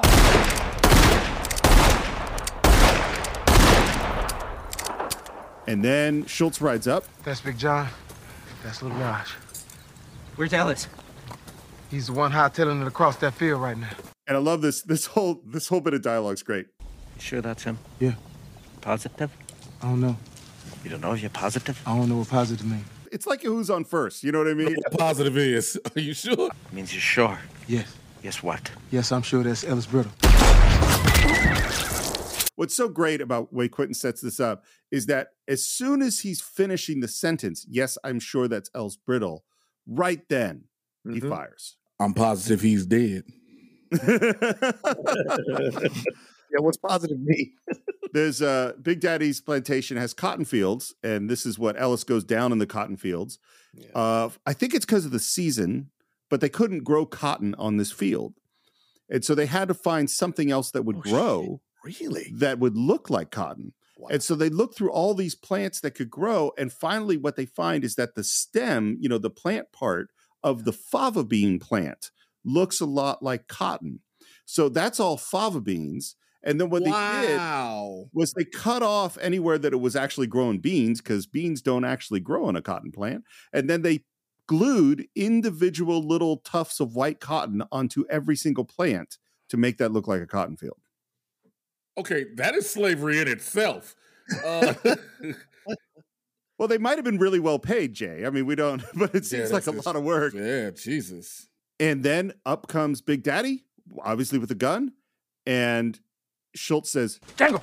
And the minute he says it, Django knows exactly what to do. They both drop their guns, they both put their hands up Yeah. because Django saw how this worked with the sheriff and the marshal in Daughtrey. You know, he's like, okay, now the talking will happen. And it's very much a similar scene where Big Daddy is ready to kill them, and then he basically, you know, explains that he's, uh, you know, works for the courts and he has a warrant in his pocket, and he goes through the details. Now, I reiterate the warrant states dead or alive. So when Mr. Freeman and myself executed these men on site, we were operating within our legal boundaries. and asks if he could pull out his warrant, which he does. And Big Daddy reluctantly hands it back. Get off my land. Post haste. So they got it. I guess they got away with it. And we're not going to have any problem with Big Daddy or his people at all. Or so you would think. Um, we see a close up of the tooth and something being taken out, which is money, and something putting put in, which is dynamite. But if you're watching it the first time, I don't think you know exactly what that was. You know, It looks like dynamite the first time. It actually looks like it if you really see it. You don't realize that it's money he's taking out. I thought it was more warrants. Um, I'll say I didn't know that it was dynamite getting put in the first time I saw it. You are obviously more observant. And then we see a bunch of dudes in hoods. Very birth of the, birth of a nation looking. They come up over the hill with torches, and we're like they surround the wagon, and then we cut to earlier. Damn. I can't see fucking shit out of this thing. How do you guys feel about this scene? Yeah, this is the scene that's been talked about and uh, have debated over, and there's multiple YouTube videos insulting this scene and and defending this scene. But I don't know. I mean, I I it's in the humor of what he's already presented, and I get it. And like I said, we're gonna get darker as the film goes along. So at this point, he's just making fun of the KKK, and I know it feels like he's making light of the KKK, but it depends on how you take it. So I respect whatever people's opinions are about this scene. For me, I take it as him like absolutely making fun of these idiots because they're all arguing about these hoods and they can't see.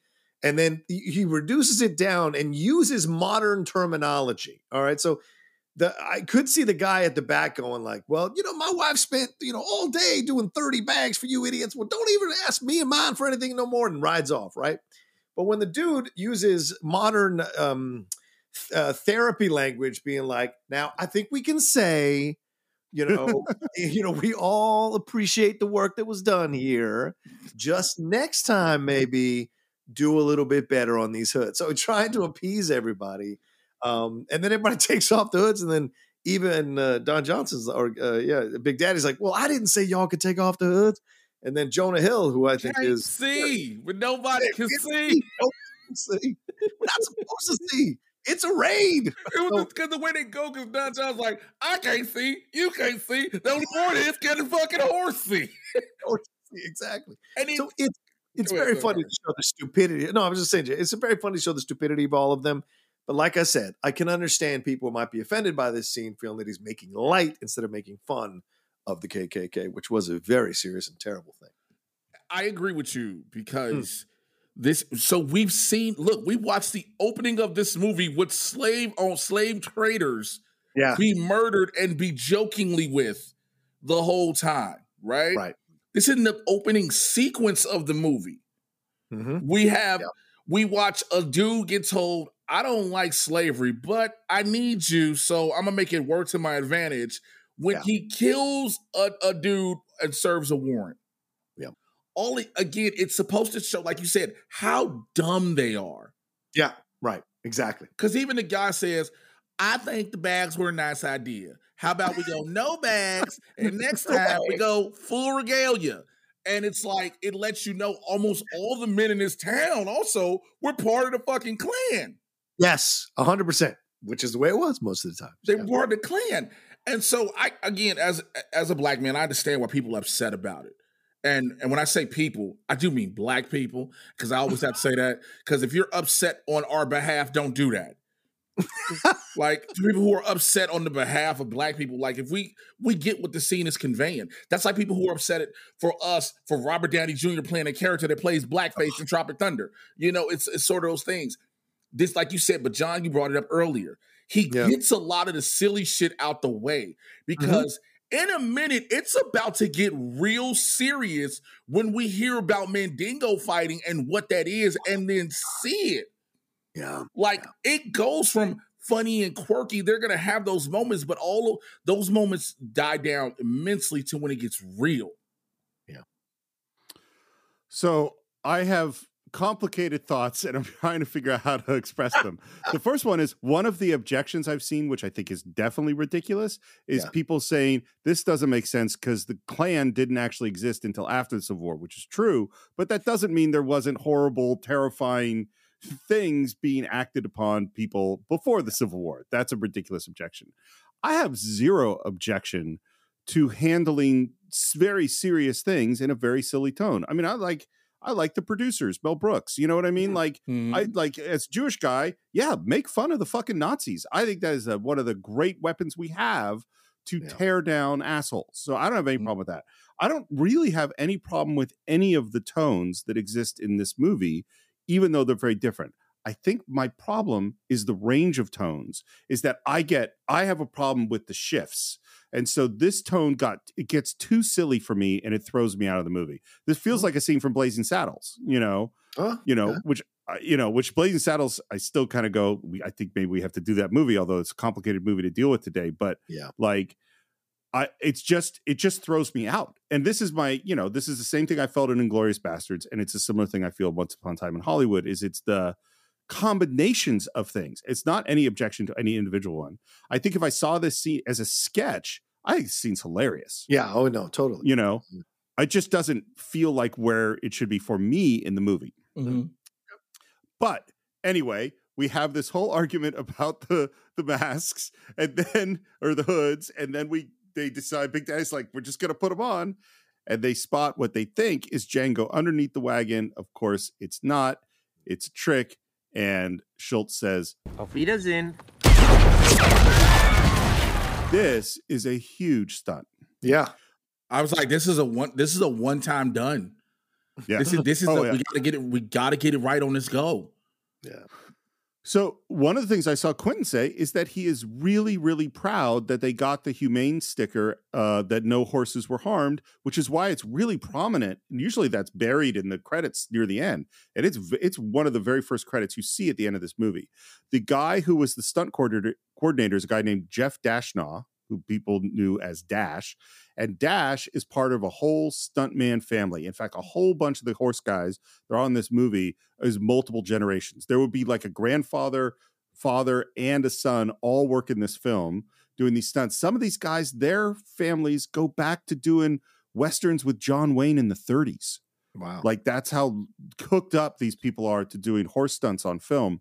Wow. And doing a big explosion and doing a big explosion where horses are going to go down Yeah. and doing it safely is really, really hard. Like it used to be that they would hobble horses, like they would intentionally injure them to have them go down. they're not going to do that. And and when they're having their conversations uh, with Quentin, he- you know, Dash goes up to Quentin. It's like, well, how many horses you really want to go down? We have 30, 35 horses here. And Quentin goes, man, if seven could go down, that'd be great. And so they go, and so Dash goes, well, we can't know. I mean, because when a big explosion happens, you can't know how that horse is going to react. And so, yes, it's e- they can make the horse fall and train it to do that thing, but to train it to do that thing and when this huge explosion happens, who knows? So what he said, well, if we want seven to go down, we're going to train 15 to go down, knowing that maybe we'll get eight, you Yeah. know? Ah, And so they do the explosion. And of course, they practice this over and over again. They they rehearse it, they rehearse it, they rehearse it. They got everything set up. They get ready to do the explosion. They do the explosion. 14 horses went down. Oh shit. And, and- and to be really clear, while they work really hard to make sure they're not injuring these horses, you know who does get hurt? The humans. Yeah. Yep. yeah. No way for a big horse to fall down when you're on top of the horse without some at least some bruises. This Yeah. hurts. That just sounds. It just sounds painful. Just. Ugh. Yeah. Uh, Ugh, it's a horse on me. Oh my god. Have you ever been on a horse? yeah, Yes. sure. Those Yes. are scary creatures. As much as I love them, and I and I am the outlaw, and I enjoy riding the horses. When you feel the weight and the power of a horse, it is it can scare you, man. Because that thing takes off, you are just holding on for dear life. You learn that the phrase horsepower is a real thing. Oh yeah, exactly. It's a Great. real thing. That is why Jay is a fantastic stand-up comedian, ladies and gentlemen. That was great. There, there was a summer camp I was at as a kid where I rode horses a lot, and for Mm. some reason they had given me the uh, a horse that had an issue with another horse, and they were Oh, like, "Look, it's all fine, just don't go, uh, you know, around Seabiscuit or whatever his name Gotcha. was." They gave you the Hatfield horse to the McCoy horse. And, and there was one time, got beef with another horse. oh yeah, oh yeah, and so there's this one time where uh, first the the my horse saw that other horse and they were coming towards each other and my horse reared up you know like the two Oh, front shit. hooves going in the air and i'm like and it, it might have looked cool but it was scary as hell and then later the other horse kicked my horse but actually kicked me kicked my ankle in the stirrup Oh. didn't break my ankle Oh. but horses kick hard Oh yeah. yeah Oh, yeah. so yeah yeah, motherfucker. you fucking my face. You ran this bitch ass horse. You ran me. Jay, that was the most amazing thing I've ever heard. motherfucker. I mean, is there a career where you could just do horse voices? That's really, I mean, that is really good. Like you ride the horse like, sir, you doing today, you good buddy. Oh shit, here come Earl. Who's Earl? Earl, fucker. All right. Good. This is a whole YouTube channel. I think you need to set up our TikTok videos. It's good stuff. You could do lip sync on horses. It's a whole thing. Just angry horses.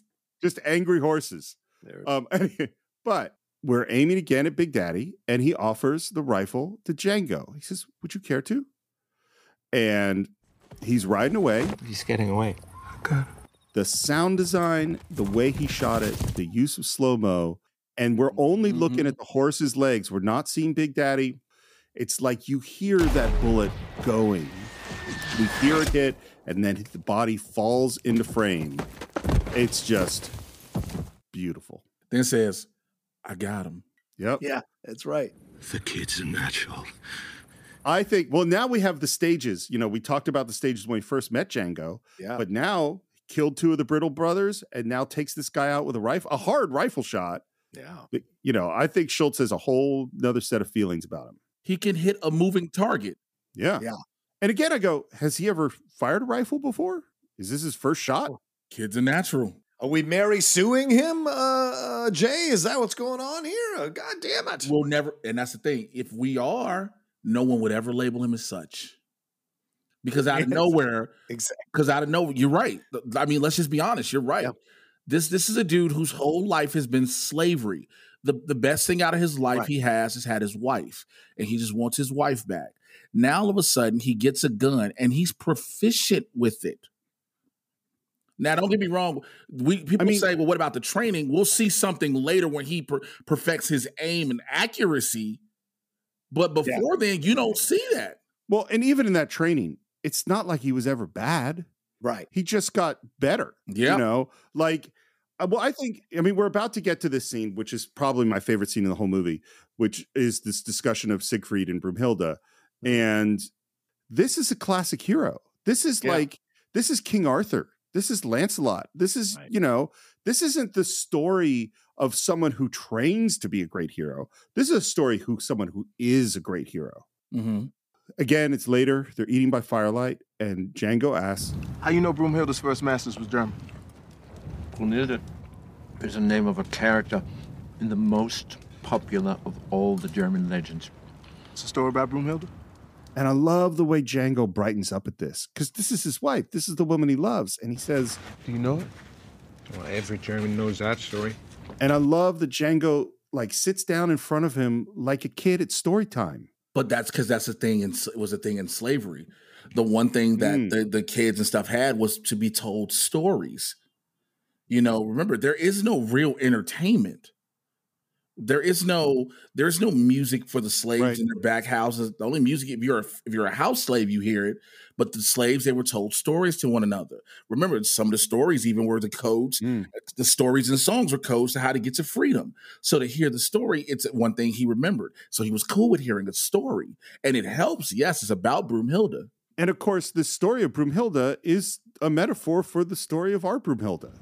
She was a daughter of Wotan, god of all gods. Her father is really mad at her, so he puts her on top of the mountain. Broomhilda's on the mountain? It's a German legend. There's always going to be a mountain in there somewhere. Yeah, I love that. I love that. And he puts a fire breathing dragon there to guard the mountain. And he surrounds her in a circle of hellfire. And there, Brunhilde shall remain. That's Candyland. Yep. You know? Yeah. And there are dragons and there is hellfire surrounding her. Unless a hero arises brave enough to save her. I love what Jamie Foxx does throughout this whole scene, and it's so endearing and sweet. And he says, Does the fellow rise? Yes, Django. As a matter of fact, he does. A fellow named Siegfried. The secret saber? Quite spectacularly so. the clarity of this metaphor, the fact that not only is Schultz suddenly seeing Django as Siegfried, Mm-hmm. but Django is seeing himself as Siegfried, you know? He scales the mountain because he's not afraid of it. He slays a dragon because he's not afraid of him.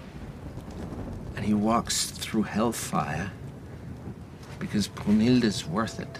You know, that's when he relates to Siegfried at that moment. He's like, I know how he feels. Because he'd walk through hellfire for his Broomhilda. And Schultz says, I think I'm just starting to realize that. it was funny when John, when we had our, co- a gen- our more general conversation about Quentin, and Yeah. I said, in general, I don't find him moving. I find Reservoir Dogs moving, but most of his movies, I'm not feeling like teary eyed. Yeah. This fucking scene and this relationship might be the most moving thing to me in all of Tarantino's movies. Wow. Yeah, yeah, yeah. Wow. Oh, certainly. And and you've got two incredible actors in Jamie and um, Christoph Waltz. Yeah. right uh, bringing it to life. But I also think the other um, person in this equation, who we've seen only in flashbacks, and when she shows up, I think the love they have for each other and the um, just dedication to to each other is another aspect of this relationship that I think we're going to explore, and is also one of the best relationships he's ever created in any of his movies. Yeah. Yeah. For, with very little screen time. Yes. Yeah. That's Kerry. That's the that's the genius of Kerry Washington. And then he asked this question. How do you like the bounty hunting business? Kill white folks and they pay you for it? What's not to like? That's great. I have to admit, we make a good team. I thought you was mad at me for killing Big John and Little Raj. Yeah, on that occasion you were a tad overzealous, but normally that's a good thing. How'd you like to partner up for the winter? Has Schultz ever had a partner? No. I don't think so. Nope. I don't think so either. Nope. I think the Django Schultz friendship Hmm. is one of those they meet and they just they sink. You know, totally different backgrounds, huge disparity in education, huge disparity in you know, everything about their lives, and yet they get each other and go yes with each other. Mhm. I think that's part of what me, moves me so much about it. Well, also, I'm sorry, real quick, Steve. You think about these bounty hunters, even though that's not what they're they weren't called that back in that time, but Right, during this, right. bounty hunters are a solo gig. It's a Yeah. one person Mm, gig. right. Right, right. You're this person going to get these different bad guys, right? You're dealing with all this getting these different desperados, but you found this one person that you trust. Yep. Hmm. You trust, and out of all people to trust, a former slave. Hmm. Yep. Because you know his story now. What you mean, partner?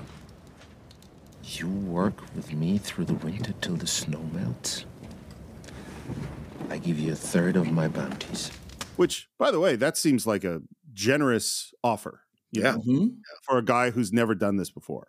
When the snow melts, I'll take you to Greenville myself, and we'll find where they sent your wife.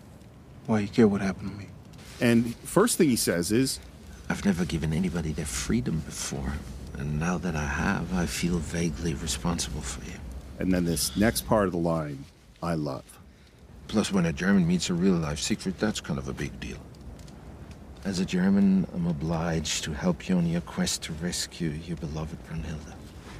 That I believe is the only time in a, Quint- a Quentin Tarantino movie has made me cry. That line. Wow.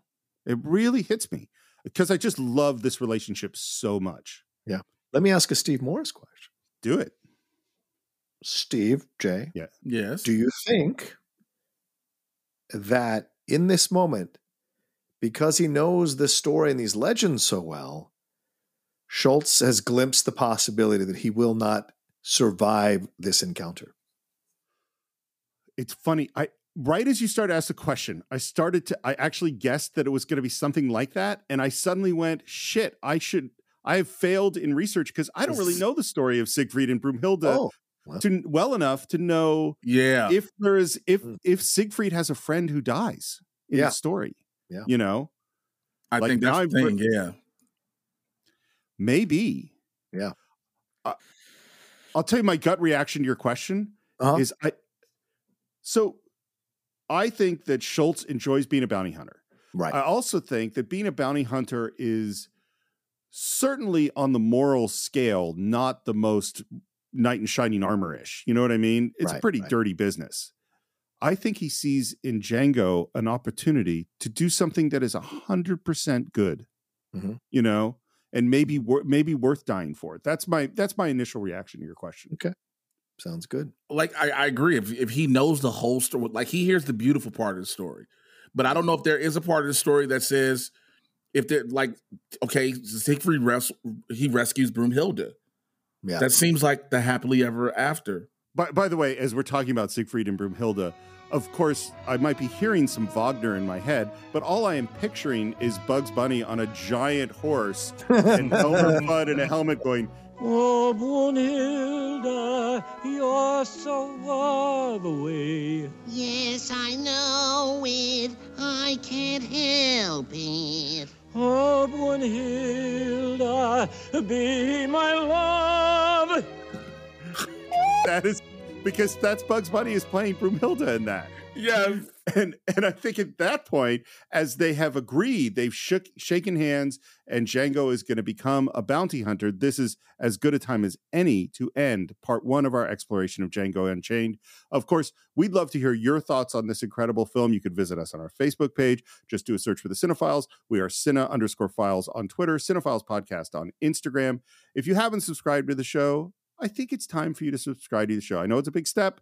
I understand there's a lot of pressures in your life, but I think this is a move you might want to make. As John said on the beginning of the show, you should also think about supporting us on patreon.com slash the Cine-Files, where we put out Cine-File shorts, we do movie watch-alongs, and you can even, if you pledge at the right tier, suggest films that we're going to cover on this show. If you haven't seen Django Unchained, I think it's a weird choice that you've listened to us this far, but you should go right to cine-files.net and buy or stream Django Unchained along with every other movie we've ever done. And if you want to reach me, you could do it on SR Morris on Twitter, SR Morris1 on Instagram, and of course, Enterprise Incidents for all your Star Trek needs. John, how would folks reach you? You always find me at The Rocha Says on Twitter, Instagram, and TikTok, The Outlaw Nation on Twitch, and my YouTube channel, youtube.com slash John Rocha Says, and my other podcasts, uh, The Geek Buddies and The Hot Mic, that are out there for you to enjoy. And Jay Washington, not only has this been a tremendous pleasure, but I believe that I heard the finest horse voice, angry horse voice impression I've ever heard, at least on the Cine-Files. This has been so great having you. If people wanted to reach you or follow you or see your work, how would they go about doing that? I want to thank you guys for everything. Last, you see, you're, you're the best, John. I love you. Uh, uh, yeah, thank you guys seriously for having me part of this. This has been a great discussion. Like I said, this is one this is one of my favorite movies to watch and definitely to talk about. But uh please follow me TikTok and Instagram primarily at Mr. J Washington M R J A Y W A S H I N G T O N. Uh, check out the Mad Titan podcast everywhere you get your podcast from. I get you caught up on all the things happening in Marvel and DC live action cinematic universes. It's Barbershop Talk for Nerds. Come on in the convo and check out the Black Boy Content Club podcast. Myself, Chris Burns, and Moses Prim. We talk about everything in pop culture and just some of the most wildest stuff ever. Uh, you can search for us everywhere at BBC Club Podcast and check us out visually on the Moses Prim YouTube channel. I think that is a lot of stuff for everyone to check out. That should take up a whole bunch of your time next week, and will give you time to come back the week after that to as we continue. I don't know about conclude, but continue our exploration Yeah. of Django Unchained right here on the Cine-Files.